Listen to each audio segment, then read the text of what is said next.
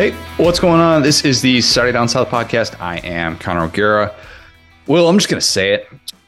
I think Georgia was the best team in college football in 2022. A bold take, Connor. People are going to come after you. They're going to try to cancel you. But, you know, I'm glad you're taking a stand. You know, sometimes you just have to decide based on the results that happen on the field whether or not a team is worthy of that very elite distinction because – um, no, th- that game last night, we're recording this on Tuesday morning, 65 to 7. Mm-hmm. Uh, I feel bad for for saying that that I thought TCU was going to keep this somewhat close because boy was it not, and it was a beatdown that, uh, quite frankly, I, I, I don't think I've seen a beatdown like that in a championship game in a very long time, if ever. And that mm-hmm. was uh, that game was over I want to say late first quarter just to give credit to TCU because the way that they came back this year, and you're thinking, all right, after they get the 60 yard completion, but no, no, this this game was was over very very early, and um, Georgia is a national champion. We did not get the collapse in the title game like three different teams during the playoff era who have been trying to repeat have done. Instead, mm-hmm. Georgia just wins a game that uh, was about as lopsided as one could have ever imagined in their wildest dreams. Yeah, my friends are all sickos, and after that game ended, they were just like, "What was the worst blowout in national championship history?" And kind of went through it. And it's like, well, technically, you know, the Bama Notre Dame game was over earlier. And I said, listen, when you see sixty-five to seven, all you do is laugh. You don't try to compare it to anything. Nope. You, you there's no. Oh, what about no? No. Um, that's just funny. That's all it is. If you're, I hate to say a hater because I'm a lover in this moment. If you're a troll like me, that type of score is something that's amazing because it's it's finite. It you know what it is. Um, and to your point, let me ask you a question. Officially, when do you think this game ended? Baller answered that question on the broadcast, and he said middle of second quarter like I, I, late first quarter just because you're giving respect to TCU and all the ways right. that they have they have they have come back. Middle of the second quarter it was 17 to 7. The problem and why it felt like it was over and why so many people were saying, "Oh, this is this is about to get real ugly." TCU's mm-hmm. defense just had no response uh, at all. I mean, yeah, they, when those boys looked like they had cinder blocks on their feet when Stetson was cruising and looked like Michael Vick, I was like, it's about to be a long day for these boys. This, there, there were no adjustments to be made. Holding Georgia to a field goal was the highlight of TCU's defensive day, and that from there, there were there were no other highlights to be had. It, some could say this was over the second that Kirby stepped onto the field, looked into Holly Rowe's eyes, and asked the question like, "What's what's the game plan for today?" And he's just like, "Aggression," and then just left it there. And she's like, even she, who Holly Rowe has seen everything, even she was kind of taken aback by how locked in Kirby was. And oh, I may or may not have, but definitely did get access to Kirby's pregame speech through a friend of a friend. Mm-hmm. And and let's just say the lads were ready to go. I heard, yeah, that's my favorite thing about the Georgia thing, unquestionably, is the leaked pregame speeches. I wish. I could have set this guy as my alarm. Like everything he says, because it's not like some Tony Robbins esoteric. It's like, no, no, no. The other team's going to die. We're going to bathe in their blood. And I'm like, let's go, Kirby. Every yes. time he talks, I'm like, okay, yes, I'm ready to fight for you, brother. This is 300. Let's do it. they were, uh, yes, uh, they were ready to go and they left absolutely no doubt whatsoever. So we have a, a ton of things that we're going to get into for this game. We're also going to do my way too early top 10. Yes, it is ranking season. My guy, I got to talk to my guy, Brad Crawford, about this because he's coming out with this like multiple days before. It used to be this drops the second the national championship ends. And I remember mm-hmm. ESPN would do that back in the day. Mark Schlabach does that, does that every single year. But now Brad is doing it the full weekend before. I can't I can't stand for that. And I know he gets all the traffic for it. And Brad knows traffic like mm-hmm. nobody does in this business. But my goodness gracious, um, it, it's dropping earlier than ever. So we got to keep up with the Joneses. We will have a way too early top 10 at the end of this show. Before we get to everything, Will, um, this morning we're recording. It's a it's a rare midweek morning pod for us. This is the only time that we do a midweek morning pod. But mm-hmm. the best way to get prepped, we're just talking about Kirby's pregame speech and how he had the lads ready to go. You know what I need to be ready to go to be able to podcast on a, a fine morning after watching football? That, well, uh, let's be honest, it didn't go that late. We've had much later nights. But you know what I need to be able to get ready is Texas Pete, of course. Of course. It's the same thing every time. I need to be able to have my eggs, and that makes me feel right. When I don't, I'm just not quite myself. And we're locked and loaded for this pod today. Texas Pete has a spice and flavor that's kicking this football season up a notch. If you haven't tried the original hot sauce or the new traditional barbecue sauce, run, don't walk, grab yourself a bottle today. Visit TexasPete.com for recipes and hot apparel. Plus, take 20% off your entire order with promo code Saturday Down South, all caps, all one word, Saturday Down South. Win big with Texas Pete when you sauce like you mean it. Well, I'd love to be able to sit here and pretend like a game wrap is necessary, but that wasn't a game. It it just wasn't a game. Largest bowl win ever, ever. I, I mean, the how lopsided that game became was just something that's that's really hard to quantify. it, it is the only time that you thought maybe TCU could make this kind of competitive and have and I for the record after that start I still thought Georgia was going to win it convincingly, but I was still telling myself TCU is going to make plays. Mm-hmm. The the Darius Davis, yeah, I feel it yeah, it, it's hard. It's hard not to. And you see everybody in the like five minutes in saying, oh, this one is over. And usually that never is right. But in this case, it was. But like, yeah, like I said, I mean, the 60 yard catch from Darius Davis was the only kind of moment, and that was a miscommunication by Georgia secondary, where that was the only time in which TCU had any sort of life. If you mm-hmm. take away the yards from that play, what do they have? Like 130 total yards outside of that? I mean, it was so lopsided. And that game was so laughable that Nick Saban was laughing in the half mm-hmm. game in the halftime interview where you're just like, oh, oh, this this is there's no way. 38 to 7. Saban isn't even dialed in anymore. This is over. Forget about it. They didn't even try and sell us on a competitive game at halftime. It was David Pollack saying, play for pride, just play for pride at halftime of a national championship game. Well, we saw a quarterback get a curtain call with 13:25 left in the fourth quarter. And not just any quarterback, Connor. The haters and losers, of which there are many, are very mad today because Stetson dominated that game. That was that's the funny the funniest thing, bro just big game Stetson, man. It's it's a thing. And like, yeah, to your point, him sitting there, like getting or him getting the curtain call, uh, Kirby taking the break for the light show in the fourth quarter, him sitting on the on the bench with the oxygen mask in before halftime because he was so tired from busting these it? dudes. I don't know. He was busting these dudes. He must have gotten four miles of cardio in running up and down that field before yeah. halftime, dog. If you're a fan, this is like what you imagine the DVD looking like. That's okay. So I'm, I, I we're gonna get to the Stetson part in, in a 2nd mm-hmm. here, but that that to me showed why I think Todd Monken is the most important assistant hire in college football since Lane at Bama in 2014. And and mm-hmm. maybe even there might even be a case to be made that that Monken is more important than Lane and what Lane did to revolutionize the Alabama offense. That's that's debatable. We can get into that, but he's at least the most important hire since then. He mm-hmm. just led the best Georgia offense ever and and, mm-hmm. and if you tell me it's the 2014 squad, just because you're looking at the raw numbers, tell me about those 56 non-offensive points that that team had that year, and then actually look at those numbers, and then look at the numbers against AP Top 25 competition. Get back to me. It's this year's group. It's not even close. This year's group, we've talked about this so much. They reminded you that they can beat you in every single way.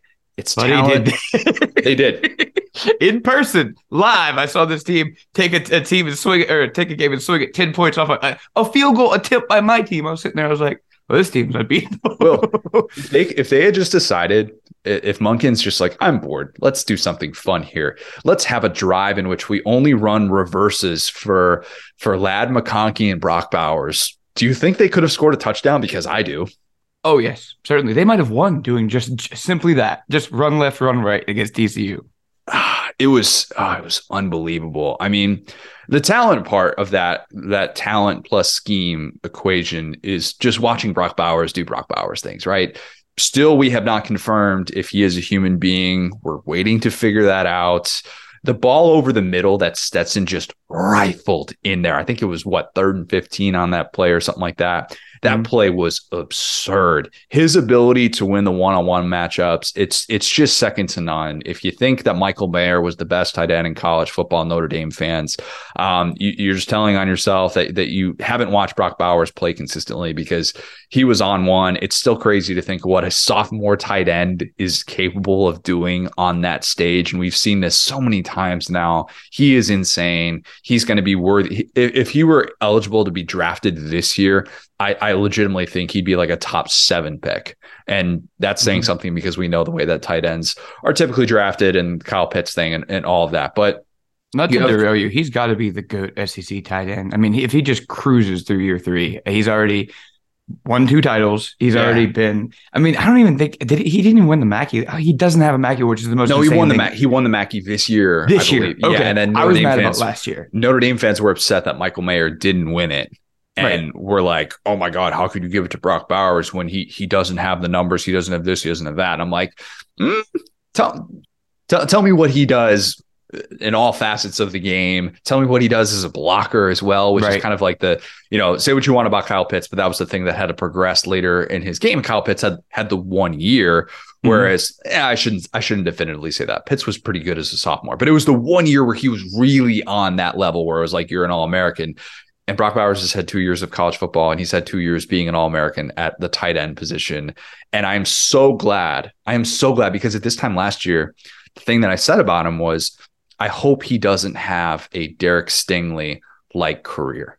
Mm-hmm. And I mean that because it's in saying Derek Stingley was unbelievable as a true freshman. And then the last two years of his college career were just kind of a bummer. And you knew that he was mm-hmm. going to be able to go to the NFL, make a lot of money, still be a top draft pick. But I was hoping that we were still going to see great moments from Brock Bowers after his true freshman season. And boy, did we ever, because he was unguardable. There was, mm-hmm. you couldn't have put a soul on that TCU roster. It, it, anybody on that TCU roster in the, in the 21st century nobody would have been able to guard him. And, you know, say what you want about like their defensive backs. we talked about Hodges Tomlinson, nephew of a certain LT, the other mm-hmm. LT, LaDainian Tomlinson, not Lawrence Taylor. Um, but even he wouldn't wasn't capable of sticking on him. And this was just such a lopsided matchup. Brock Bowers was a cheat code. And then when Ladd McConkey is out here dominating one on zero matchups, you knew it was over. You, you, you just, know, honestly, he might just get to the NFL and be done. I was watching it, I was like, have we considered that Ladd McConkey, but Ladd McConkey is actually good because they were like passes he was hauling, and I was like, now hold on, that one they almost fielded on the sideline. I was like, uh, who is this cat? Like these dudes all got an MJ secret stuff with that uh with that pregame speech, man. It was like they were the as scary as they are. It's like they were the Super Saiyan versions of themselves today or yesterday. They really were, and uh, it, it was it was insane to watch. I mean, this was the, the, culmination of everything we've talked about with this Georgia offense. It, it really was. I mean, even the little the, the, the play on the first drive where they're doing the little mis, misdirection screen pass to Bowers. Monken mm-hmm. was in his bag. Monken was perfect. I mean, say what you want about the the Ohio State game. There was some frustration with some of his play calls, the lack of involvement for Bowers, and then getting him so much more involved in this game. You're just reminded like this is this isn't even fair. The second Stetson touchdown run, he had two lead blockers who had nobody to block. Yeah. Goodness gracious. Like he wasn't even touched on those two touchdown runs. I'm not trying to take away from Stetson. Like I said, we're going to give him his flowers in a second here, but TCU was just so unbelievably overmatched defensively. And I, I regret saying that Georgia would only score 41 points, but not as much as I regret saying that TCU would score 35 points because yeah, that was that was that was never happening. It turns out Kirby in Georgia was they were very ready for the 335 and it had yeah no they, they were 335 disrespecters and like to your point man it's like you know we are in kind of the um the fray of like audience you know like we talk to sec people all day and, and the biggest struggle is to not believe what you hear and be like wow you know the sec is so dominant. They wreck everybody da, da, da. you know we saw a year this year where the big ten got two teams in and the final result was the SEC team crushing a Big 12 team 65 to 7. That is like a fanfic by me. I hate to say it, but it's like the fact that the Big 10 went 0 and 2, Big 12 team advanced, and then the SEC team crushed them. It's like there there's bomb callers right now preparing their speeches for today about like y'all thought the SEC was dead. Like even in my wildest dreams, I didn't expect this badly of a beatdown. Who took more L's on Monday night, TCU or Michigan? Um, that was because Ohio State. You can at least say, like, if you're an Ohio State fan, you're like, oh yeah, it's actually that probably helped their case for for who they were this year. The fact that they played that Georgia team that competitively, and they were a field goal away from winning that football game. And mm-hmm. if you ask Buckeye fans, they were a Marvin Harrison injury away from mm-hmm. definitely, mm-hmm. without a doubt, winning that football game. Um, listen, but, they can just claim that natty the way they claim Joe Burrow. All right, smart. I mean, got to get the dubs where you can take them, and mm-hmm. Lord knows there were not a whole lot of dubs to hand out. Uh, you know, if you weren't in red and black on Monday night, but yeah, tough tough look for for Michigan to lose to a TCU team that just did not belong on the same field as Georgia. Mm-hmm. Did not, and that's not to say that TCU didn't deserve to be there. They deserve to be there. There's no doubt about it. And what Sonny Dykes did is incredible, and it's still an outlier for what we've seen in the college football playoff era, but. There's a reason why teams that lack that elite talent don't win a 15 game. Remember, 15 games mm-hmm. you're playing in this era of college football. There's a reason why teams like that don't win a national championship and they still won't when the playoff expands. Like I hate to say, it, they might be able to get to a national championship, but TCU showed you that hey, this is at least possible and we talked about that with Josh Pate and like okay this this can still be a breakthrough moment for a lot of these programs to get to a higher level because TCU still got to a higher level right like let's oh, yeah. not lose sight of that it's not like TCU just got to the semifinal and got shellacked or something like that they mm-hmm. still showed that they can do stuff that they can they can do things that we haven't seen from teams in their position in the college football playoff era but the champs are still the champs yeah. And it's still so hard to break through. It's still just so freaking hard. Yeah, I hate to say this, but like in a way, I feel kind of vindicated because remember we talked about this going all the way back, and I was like, I just don't like TCU as a college football playoff team, and that just goes to show that this sport is all about matchups because is you get a team like Michigan that makes mistakes and they play TCU and they're on the same level. You know what I'm saying? And if Michigan plays mistake free football, they probably win that game. But of course, they throw two pick sixes. Then you get a team like Georgia that simply not only doesn't make mistakes, but plays aggressive while not making mistakes, which is so hard to coach because you even see it with Alabama this year getting a couple of these late hits, like getting a couple of false starts, which like I'm ready to go, coach. These guys like when you when your whole game plan, when your whole mo is wait on the other team to mess up and then strike the way that TCU's was, they were just sitting on their hands all night. Yeah, they were. They they absolutely were. There was just nothing that they could really do. Um, let's talk about the Stetson part of this. Yeah, six touchdowns, tied Joe Burrow's record for most touchdowns responsible uh, in a for in a bowl game. He's not Joe Burrow. I'm not saying that. I'm not saying that. But Stetson is an all-time great college quarterback. And oh yes, if you argue against that at this point, you're just you're yelling into a void. That's that's all you're doing. Last two seasons, he played in 11 games against teams who are ranked in the AP poll at the time of the matchup. 28 to 3 TD to INT ratio, 10 yards per attempt, eight games with multiple touchdowns and no interceptions. He is not a game manager. Mm-hmm. I would mm-hmm. take him over Matt Leinart and I would take him over AJ McCarron because those are the other two quarterbacks in the 21st century to repeat. And that's why I brought mm-hmm. those guys up because they're kind of going to be remembered in the same sort of category, right? Mm-hmm. And I think ultimately people will probably same same exact breath. Stetson over the course of history will be in the same breath as those two guys. But I would take him ahead of him because I think what he has done on this stage to continuously ball out in these big time moments, man, like what what more can you can you want from a quarterback in this spot but to play what Kirby called the best game of Stetson's career in this national championship, where he was just so dialed in. And it's kind of hard mm-hmm. to disagree with that, you know, given the stakes, given the fact that this was supposed to be a solid TCU pass defense, or at least not one that you could expect to have big windows on the outside. But his decision making, it's just gotten better and better and better. And that's why the number that I think is ridiculous, like about, you know, the quarterback rating seven games this year he played against teams that are currently, and I say this before the final AP poll came out, currently in the AP top 25, right? Seven games. He had a mm-hmm. quarterback rating of 180 or better in six of them.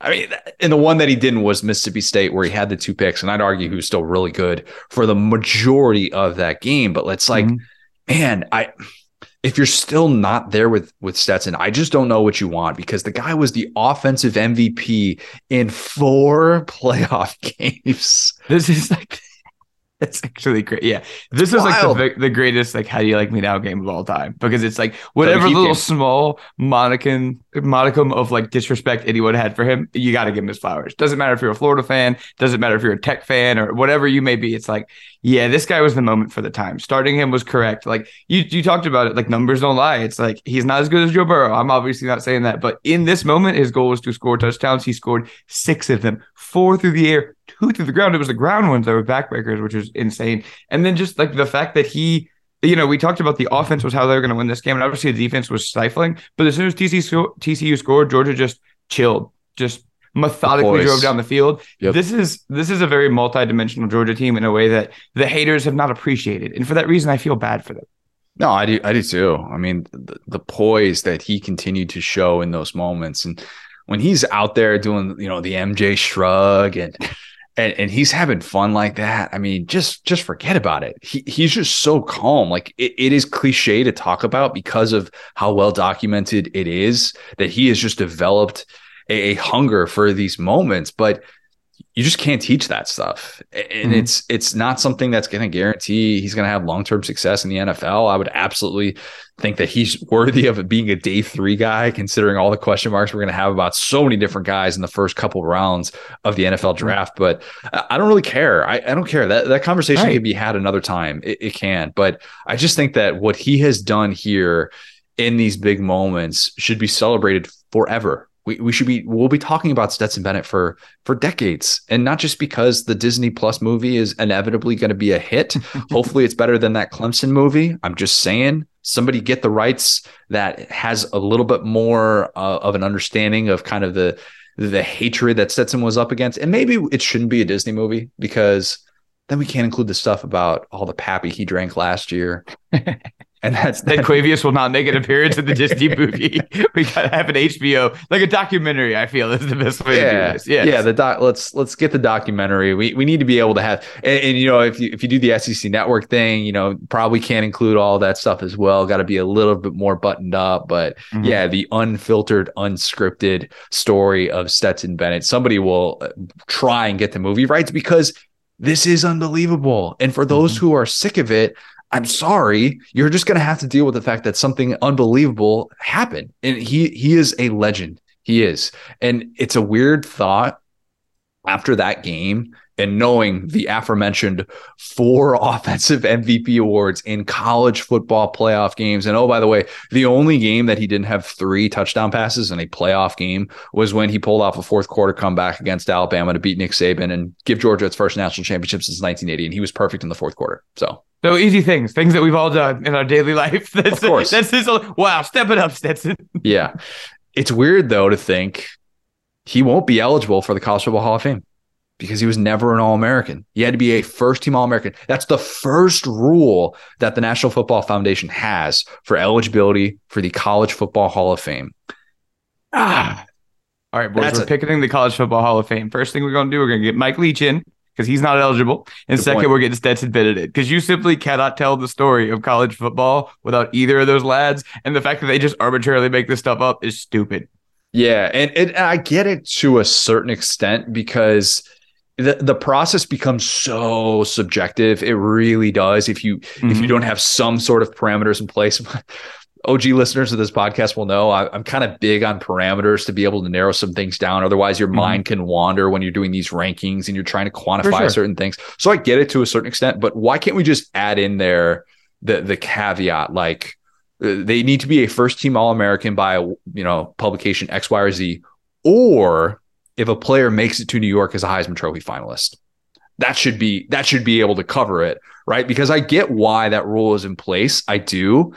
But if you also add in that parameter, that kind of takes care of it. And you don't necessarily have to wipe out the existing one of not mm-hmm. a lot, because there are a lot of guys who are never going to make College Football Hall of Fame who and there's there's a lot more guys than people realize actually mm-hmm. because mm-hmm. of that very caveat.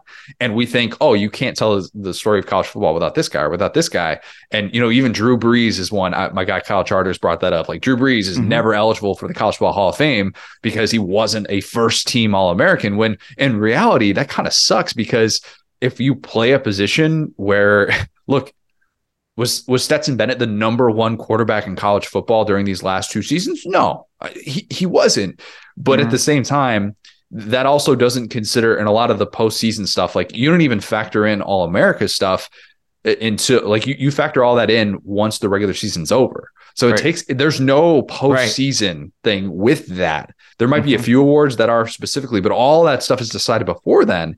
So what that we're taking out a very important part of the equation. So I might have to see what the National Football Foundation, uh, if there's any sort of wiggle room about this, because dude deserves it. I mean, he absolutely does. Keeping that guy out of the College Football Hall of Fame, like, come on. Meanwhile, Listen, Gino Torretta build, can be in there.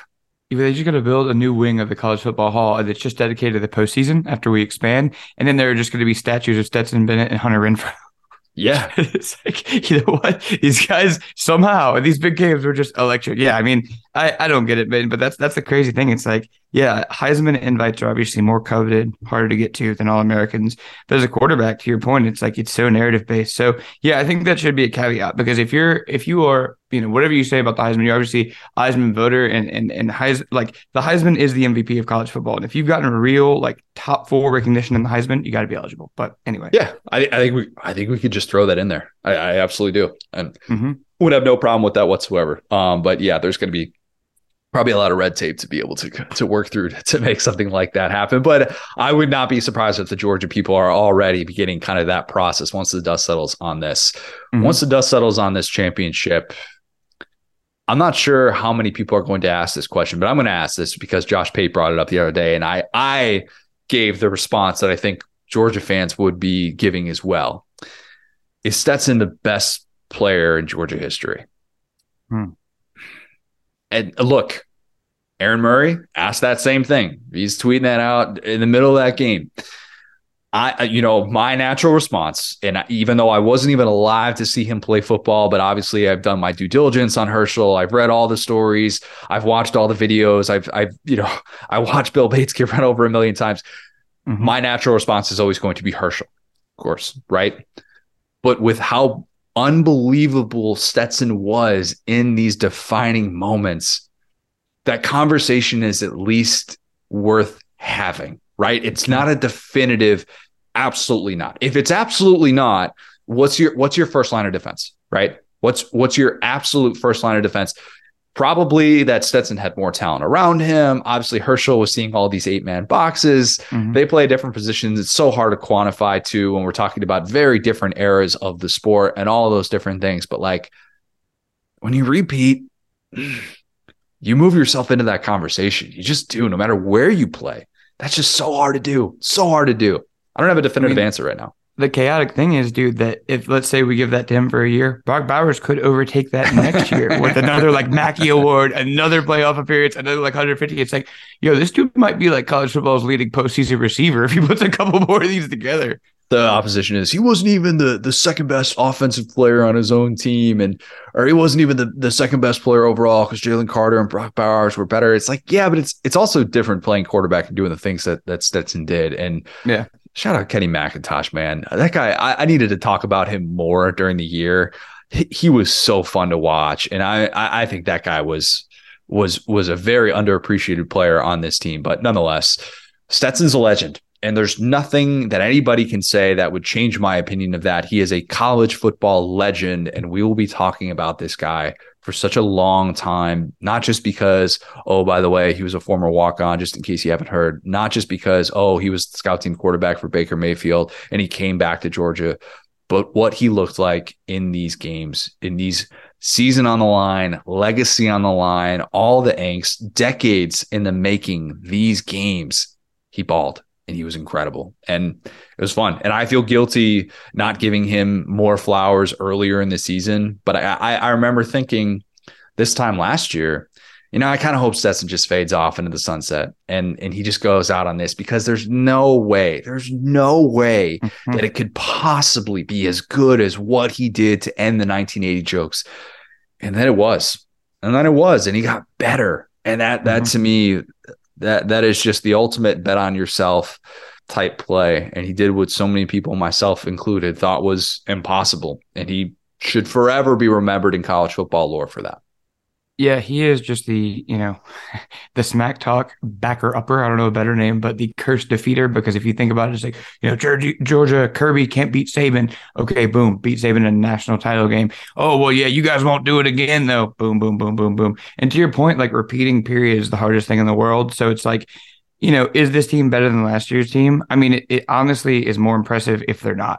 Um, because at the end of the day, you know, you lose all those guys to the draft, you come back with more focus, maybe a little bit less talent, but those leaders on the team have matured. Those underclassmen are now upperclassmen. Stetson is in year 12. He's ready to go. But no, like point being, and I'll, I'll still make those jokes those jokes are funny. But that's the thing I said in the last, it's an asset. It's not, it's reality. It's the fact that he is the captain of the ship. And it's not like you're bringing in some freshman, some dude who's never been there. It's like he's the glue. He's the one that kept this team together after they lost all that defensive leadership. He truly became the leader of this team. And they slowly throughout the year turned into an offensive team. And I think we saw glimpses of it during like the Mizzou and Kent State game that this team couldn't win the way that last year's team could. And they realized that pretty quickly. They, re- they relied on Todd Monken, but it wasn't obviously Bowers is amazing, but it wasn't like the, um, you know, the one player show. I, talked to Georgia fans like at the SC championship game, and they said without a doubt, I was talking about the Heisman. I was like, you know, who you guys? Uh, that was before like Stetson got invited and everything, and they were like, oh, we don't care about awards, and like this is the ultimate like we don't care about awards like early Nick Saban's vibe team where it's just like, no, whoever's open's getting the ball. Don't care who it is. Don't care if it's our third string tight end. Don't care if it's whoever. So yeah, I think I think this is kind of I hate to just be blowing smoke. Like you guys know I'm not a Georgia homer by any means, but it's like this is if you wanted to show somebody how to win football games, this is like the DVD I would show. And then I guess the question looking forward is like, what do you do now? because that's that for Georgia fans, like not to say it's the greatest team in college football, like not not even putting not even having that conversation, but for what Georgia fans want, Stetson Bennett literally gave them everything. It was like everything. Everything. Yeah. And there's no guarantee that this quarterback battle, which we'll have plenty of time this offseason to oh, dissect, oh. Carson Beck, Brock Vandagriff, Gunnar Stockton. I, I, think even if Kirby were to surprise, I, I don't think he will, but uh, even if he were to add a portal guy, I don't think anybody should be stunned at this point there's just no guarantee that with all that blue chip talent that that is waiting in the wings, that is chomping at the bit for the opportunity to be the quarterback for what should be the preseason number one team, there's no guarantee that that the one of those guys is going to have all the intangibles that Stetson had. It's just not a mm-hmm. given. We've seen this time and time again. It is so difficult to replace the legend. And that is what someone is going to be asked to do. And yeah, they'll have multiple years in this system. Love all the different weapons that they're going to have coming back because my goodness gracious, man, like the amount of the amount of pass catchers that that their new starting quarterback is going to have to work with in addition to Bowers. You get McConkey back, you get hopefully a healthy full season of AD Mitchell, who just casually mm. scored a touchdown in his fourth playoff game. Think about that. I mean, that's that's wild. Oh, you got two really solid SEC receivers coming in, Dominic Lovett, Rara Thomas. Oh, you're gonna have probably a million different guys who are younger and an Arian Smith who's, you know, chomping at the bit to get more playing time. Like you've got so many of these weapons to be able to work with, but there's just no guarantee that it looks the way that it did with Stetson, who mm-hmm. took took over Aaron Murray's all-time single season passing record at Georgia, first 4,000 yard passer in Georgia history. Yeah, you got to play 15 games, but still his legacy is safe.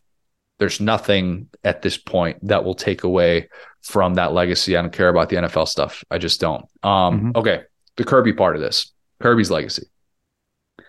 I am old enough to remember asking you on these airwaves, hey, do we think that Georgia is going to have consecutive top 10 defenses? That was the question mm-hmm. I asked because he hadn't done that yet at Georgia.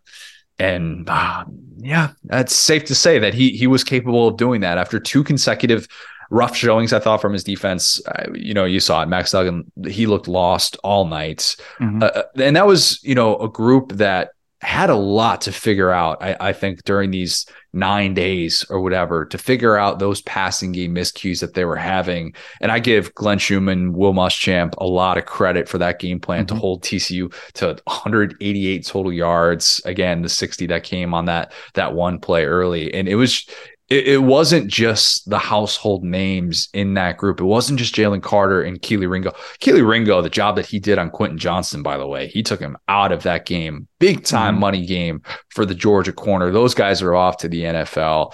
Uh, but it was Dumas Johnson. It was Christopher Smith, who I, I, needed to talk more about Christopher Smith and how important he's been for that Georgia defense the last few years.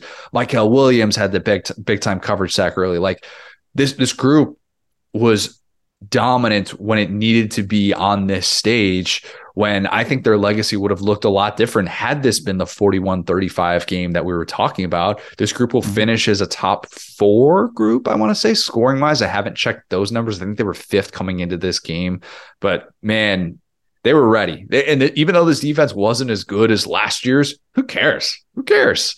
They were mm-hmm. good enough to win a national championship. And that's always the question that we ask is do you mm-hmm. have a unit that is good enough to win on this stage? And this group absolutely it crossed whatever sort of threshold that was. And they were ready to go, man. That defense, uh, as much as we're going to talk about this, like we've talked about the 65 points, like that defense was nasty in the moment. Carter is a unit who is good enough to win a national title. yeah, yeah, that's that's never really going to be be in doubt. I, I, think moving forward to, to to get to fifteen and zero after losing fifteen players to the NFL draft, it's the most impressive playoff era feat, and maybe maybe with the exception of 2018 Clemson destroying Bama in the title game and doing so with a true freshman quarterback. But. I, I would still probably give Georgia the edge there because only two teams stayed within single digits of Georgia all year. Shout out to Mizzou mm-hmm. and Ohio State, obviously. But Kirby's just a machine. Two mm-hmm. titles mm-hmm. at the age of 47. Obviously, it took Saban until age 57 to get there. They did the side by side afterwards of Kirby versus Saban, seven years into the, you know their tenures at their respective programs. Kirby's got the slightly better win percentage at 844 compared to like 805 or I can't remember what it was for Saban, but mm-hmm. obviously Saban's got the extra ring. So it's wild though. It's just wild to think that in seven years at Georgia, he got the program to three national title games and he won two rings because, well, we're old enough to remember when it was is Kirby really better than Mark Richt? Is he just Mark Richt 2.0? Mm-hmm forget about that. I mean, kiss that narrative long goodbye. Now you've got people arguing that he's the second best coach of the 21st century. And I said beforehand that I'd still have to put Urban at two because he won three national titles. He did so at 2 mm-hmm. different places. But think about this Kirby's been to as many national championships as Urban, 3 mm-hmm. Both been yeah, and he just kind of had to play Bama and lost to the last second. Like if he had three, this would right. be because that's the crazy thing about his legacy. Because you're absolutely right. It's one of those where it's like you know, uh, it's our job, you know, to tell the story of this. And you know, when I have kids, when you have kids, I know you're looking forward to that. It's like a good example is LeBron, right? early in LeBron's career, he was like this loser. Like it was like this guy can't win the finals, and then he wins his first title, and even MJ winning. Same thing. Right, yeah. No, yeah, no. MJ is an even better example. MJ is an even better example because you remember that a little bit better than me. And there are all these haters who are just like, he's never going to win. He's never going to for probably about half or a little bit over that of his career, and then it was just win, win, win, win. And then you know, my generation growing up just knew him as a winner, and like that's the part of, of Kirby's story that's going to be so interesting when we tell the story of it. It's like, dude, there were four or five years there where like Florida fans were like, hey, Mullen might be better than him. And then you look at it now and it's like, yep, this is kind of how this was always going to go. You know, maybe it took him, you know, maybe it could have taken him a little bit longer to get here with the two titles. You know, he won back to back. He got he got a little bit, you know, a little bit aggressive as he would say with those title wins. But yeah, now you look back at it, it's, it's instead of oh you got there and you blew it again, it's dude, you got three appearances. Like you're yeah. in rare, rare air just off that alone. Think about that too. Since that 2020 Florida game that Georgia lost to Florida, and mm-hmm. I'd love to go back and look at some of those headlines because it'd be very interesting to see the Mullen versus Kirby conversation. Oh, Mullen has caught up to Kirby. And then since then, Kirby's won 33 of 34 games. Yeah. Jeez. That's that's bananas. It, I mean, the conversation is is obviously not Kirby versus Mullen. It's Kirby versus Dabo. I mean, that's that's the real like resume side by side. That's fascinating because obviously Kirby hasn't been to as many national championships as Dabo. Dabo's been to four, along with mm-hmm. six playoff berths that he has compared to. But you three. know what Kirby did? He beat Tennessee. So we got to remember that. we got to remember that he beat Tennessee with Hendon Hooker. So honestly, you tell me. Yeah, um, it's clearly Kirby's uh, 2022 team was just a little bit better than Dabo's 2022 team. I think we can mm-hmm. say that definitively. But I would even I'm not going to do like the side by side with the playoff berths because I don't think that getting to the playoff is is as hard from, from the ACC as it is for the SEC. I just don't like we've there's so much data now that shows this. But I would give Dabo the tiniest, tiniest of advantages on Kirby just because of how much that 2018 Clemson team dominated an undefeated Bama team in that title game. I'd say that's a very, very slight edge, but it's it's razor thin. It's razor thin. And after that mm-hmm. game, we're saying Dabo is Dabo has taken taken over as the best coach in college football. He's won mm-hmm. two titles in the last three years. He's been to a national championship in three of the last four years. He beat Saban twice during that stretch and beat Bama twice at kind of the peak of its powers. And I'm not trying to take away from Georgia. Is that probably going to change next year? Would I bet on Kirby definitively moving ahead of Dabo in terms of 21st century coaches? Yes, I would. I'm trying to live in right now and not necessarily do the projecting thing with that argument. But is Kirby going to pass Dabo? Yeah. And is he probably going to be at number two on this list next year? I think mm-hmm. if he goes to another playoff, yes, I would put that. I, w- I would absolutely give him that spot. And, th- and we're not saying, by the way, who's the best coach in college football right now. That's a separate argument. Car- Kirby's number one. I, I would give Kirby that definitively. I, I really mm-hmm. would because I just think repeating is insane. I think 15 and 0 is insane. It, like, I, I, while I don't think that this was the best team of the 21st century, just in terms of dominance, I do think it might have been the most versatile in terms of yeah. all the ways they can beat you. And I, I just think it's a historic feat. I really do, which is different than saying that this is the best team ever or something like that. We don't have to do that every time a team wins a title. We, we don't. We sure don't, man we, we don't have to do the 2019 LSU conversation that probably led first take, that probably led get up or something like that. We don't have to do that. We we we just mm-hmm. don't. I personally would love to see 2018 Clemson against 2022 Georgia. I think that mm-hmm. would be fascinating. I, we also forget too with that Clemson team that they beat everybody by at least 20 points once Trevor Lawrence became the starter, which mm-hmm. was post September. Kelly Bryant hits the portal, including a 14 0 Bama team. But that would be an awesome game. I would love to see that. I still don't think that I would put Georgia among the top three teams of the 21st century, but who cares? Who cares? So hold on. I do care about this though. Would you, neutral field, take them over last year's Georgia team? Hmm. No, I think that I think last year's Georgia team would have would have put up a better fight. It's difficult because I think offensively they improved. They took mm-hmm. so such significant strides. I mean, to be they're going to end up being like 50 like no it's more than that. It's i think it's like three touchdowns per game better against ap top 25 competition than last year's group. That, that's just the offense which is insane. Yep. I still think last year's defense though that's that's to that to me is just the the the the thing that's so difficult to try and say that anybody would move the, the, the ball consistently against them. And I realized that Bama was able to do that in the SEC championship, but mm-hmm. I think that would be the biggest strength in that football game. Do I think it would be competitive? How would Stetson be all time quarterback? I don't know, but it would be great. it would be two Stetson minutes like NBA 2K. They could beat you. This team could beat you in more ways, but last year's team was more dominant.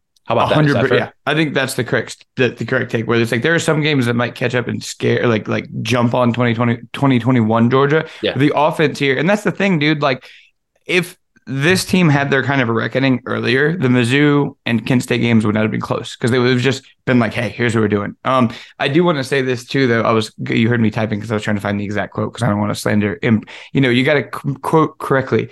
Whenever David Pollack looked at Nick Saban and said Georgia has taken over college football, it's one of the funniest and coldest things I've ever seen. That was a class in hatering from a dude in David Pollack who is so wholesome. I want to give him stuff because well, he's had some he's had some bars. He's going back and forth with you, but when he picks his spots, looking at Nick Saban's face, knowing that like during the commercial break, he just wanted to go call all of his assistants. He'd be like, go to the transfer portal, sort by price. We're getting the top five. I'm sick of these people. But yeah, like I, I feel like we saw the new feel like we saw the new villains crowned in college football as a neutral fan. And as much as I love Georgia and just as, as a as a whatever fan, I think that you look at this team and they remind you of the first time I saw early Bama.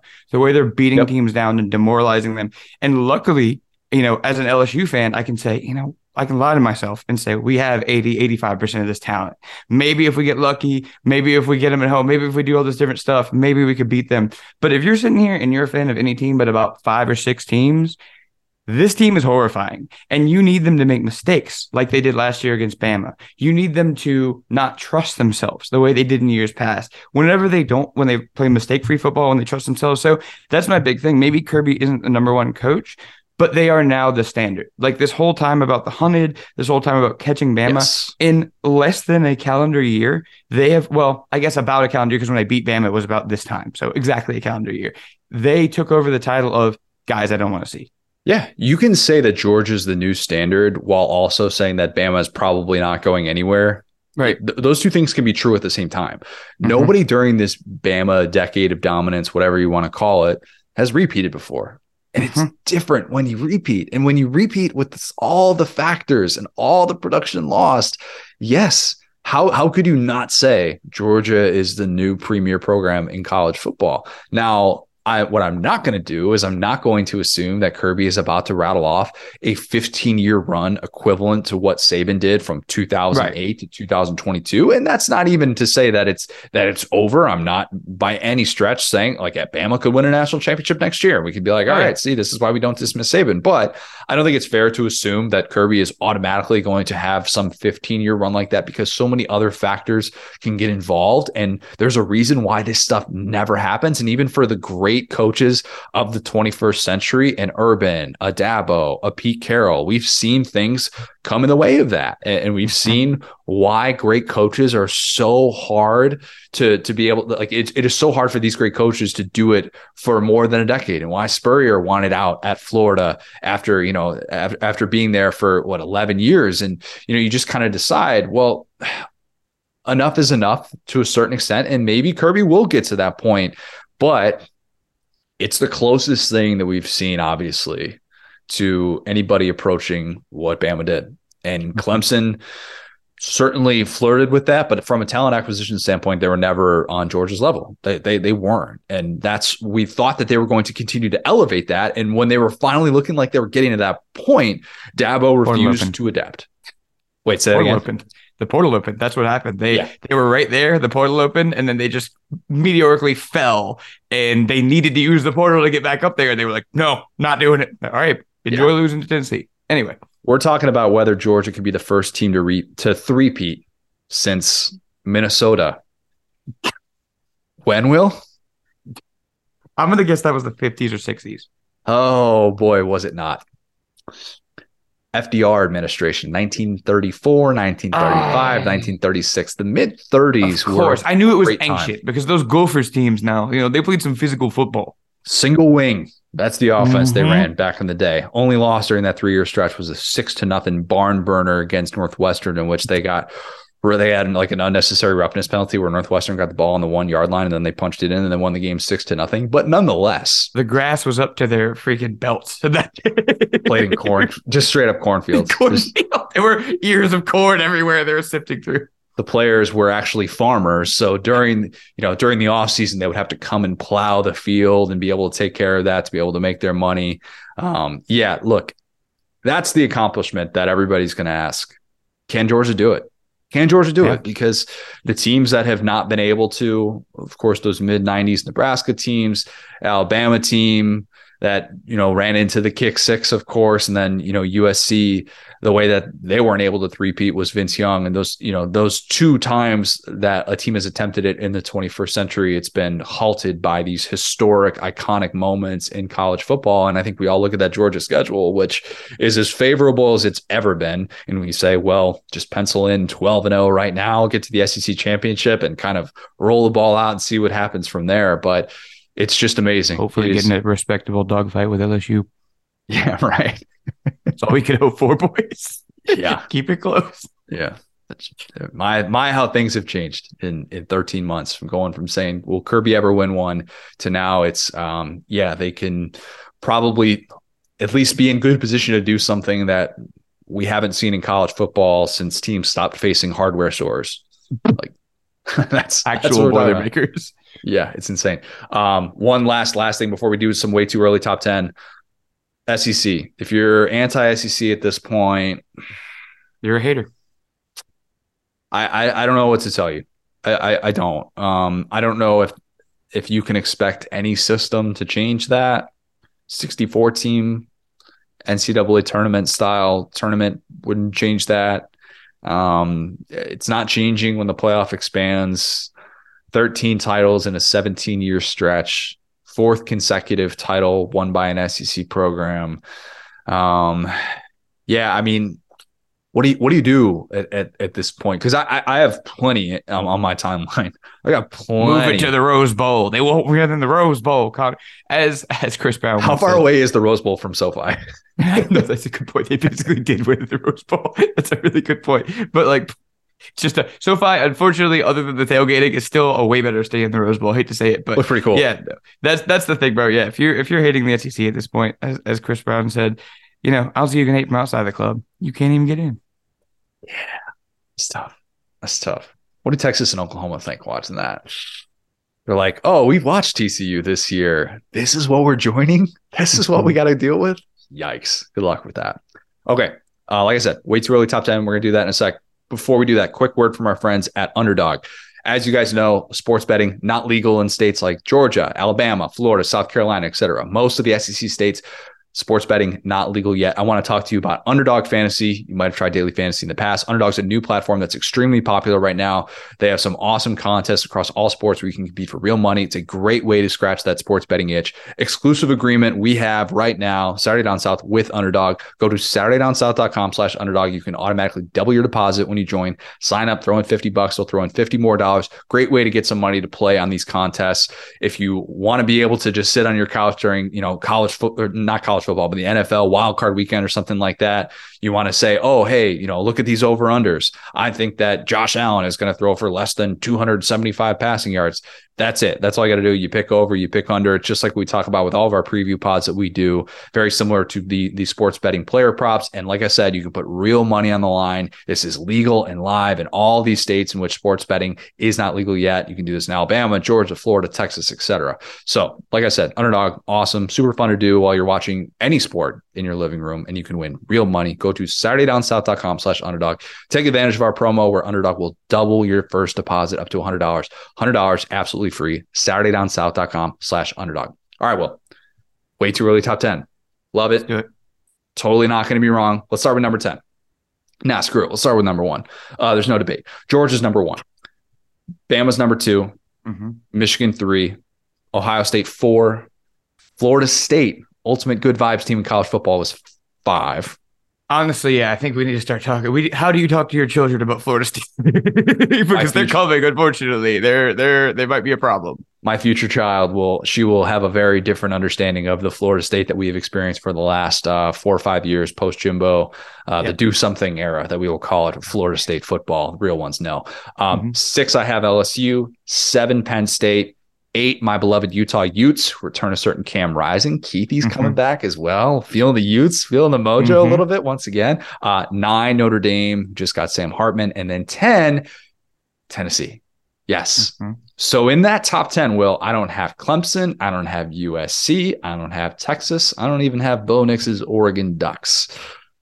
I'm going to get some flack for that probably, but I don't really care because I kind of look at the USC thing and I'm like, how many how many more times do we need to see Lincoln Riley with a Heisman Trophy winning quarterback to think that his team is on that elite tier when it's just not. They Yep. Recruit more defensive talent. They're also losing a lot of offensive talent. They're bringing in some pieces. I'm excited for the Marshawn Lloyd edition, but still, I kind of look at that situation. I'm like, well, why why are we so gung ho about mm-hmm. USC and Lincoln Riley's teams, no matter what, when they continue to just flop on this this national stage? And then same thing with Clemson. Like, we're assuming Cade Klubnik is automatically going to turn Clemson into this playoff caliber team who you know gets to a national championship.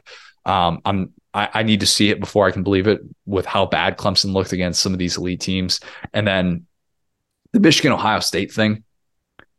I can't put Michigan and Ohio State ahead of Bama. I They think you haven't- put Ohio State over Michigan because we don't even know who Michigan's coach is going to be That's next fair. year. Yeah, that's fair. That's fair. I thought about that, but I'm like, oh, we just seen we just watched Michigan beat the crap out of Ohio State these last two years. It's a little bit. And that's all they did. I know, right? I mean, That is, in fact, their Super Bowl. We have learned. He won that game. He's been a dip. He did it. He mission accomplished. if you're but it, so like if your question is who do you put it at th- th- three and four if you don't want to have Michigan and Ohio State there, I can poke holes in in everybody, Right. Everybody there, and to me that's why I had Bama at two, despite the fact that they lose Bryce Young, they lose Will Anderson, lose a lot of key players from that team, a certain Jahmyr Gibbs as well, but. It's Bama's floor is just still so unbelievably high. They've earned that ranking by by default, and mm-hmm. because of how successful they've been against teams like that, including a Michigan and Ohio State, who look Neither one of those teams have gotten on that stage and beaten a Georgia or an Alabama since 2014. So why am I going to do? It's just like what I was talking about with Oklahoma a few years ago. It's like I can't put Oklahoma as preseason number two when Oklahoma has yet to even show me in a college football playoff game that they can get over the hump and do those. They're in the top four, really. Yeah. yeah. So I, I couldn't get there, and that's that's why I'm a little bit more down on uh, on teams like that that just haven't shown on the playoff stage that they can do that. Ohio State obviously put together the second most impressive playoff showing probably uh, that we saw. But yeah, that's the top ten. What do we think about that? I love Penn State, Utah, and Notre Dame in a row because those are teams that will start there and might finish there, but won't stay there. Right, right. like, it's like, yeah, that actually might look good at the end of the year, but they're going to go on a wild ride to end up. Because, like, yeah, I think like all of those teams kind of finished like right about there, but there were points for all of them that you're just like, buddy, what are you doing here? Let's have a Right. talk. Yeah, putting a team that lost to Marshall in the preseason top 10. We respect Charles Huff on this podcast. We do. But nonetheless, that's still like Notre Dame with Sam Hartman. Like you pair a Sam Hartman Mhm. offense with potentially a Marcus Freeman defense. And that's well, they beat that's a South Carolina with a backup quarterback after South Carolina had done all that. So that honestly, as much as I hate to credit Notre Dame without Brian Kelly, was their biggest win in a minute because usually they lose that game, especially with the pick six at the end. That's like uh typical Notre Dame. So I actually will give them, unfortunately, a little bit of credit. And I'll give TCU, uh, not TCU. Um, T- I have TCU at like 16th. I want to say. Oh say, gosh, I was about to say where's TCU? yeah. I mean, they lose Duggan. They lose a lot of key pieces, so it's it's tough to kind of def- just blindly put them in that top 10. And Yeah. I, I definitely considered it, but I think they're they have a lot to be able to replace. They have some big time portal additions, but still year over year. This this season, I, I, I tend to give the benefit of the doubt to teams that have been there a bit more consistently. Mm-hmm. And I realize that sounds hypocritical because of what I'm saying by putting Tennessee in the top 10. But I still think that what Tennessee did on this stage in the SEC to get to 11 wins and what they're probably going to still be returning from a skill position standpoint, I still think that their floor has been significantly elevated. And maybe I have a little bit too much recency bias and I'm not fully changing my tune on Joe Milton, but that was darn impressive. And I do Oh, have to kind of I'm going to be changing my tune on Joe Milton. I'm going to be a Bazooka Joe stand this offseason. and if it doesn't work out, I'll just pretend I wasn't because that dude is fun.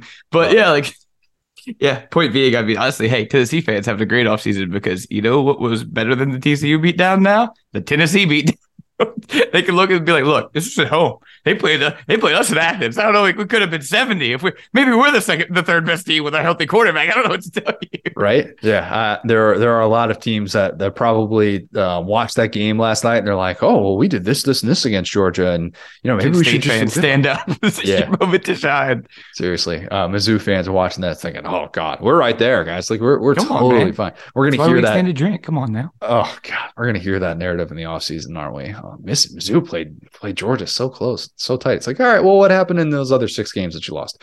Um, yeah, we don't need. They also played Vandy tight. So really, anyway. Yes. All right. That's the way too early top 10.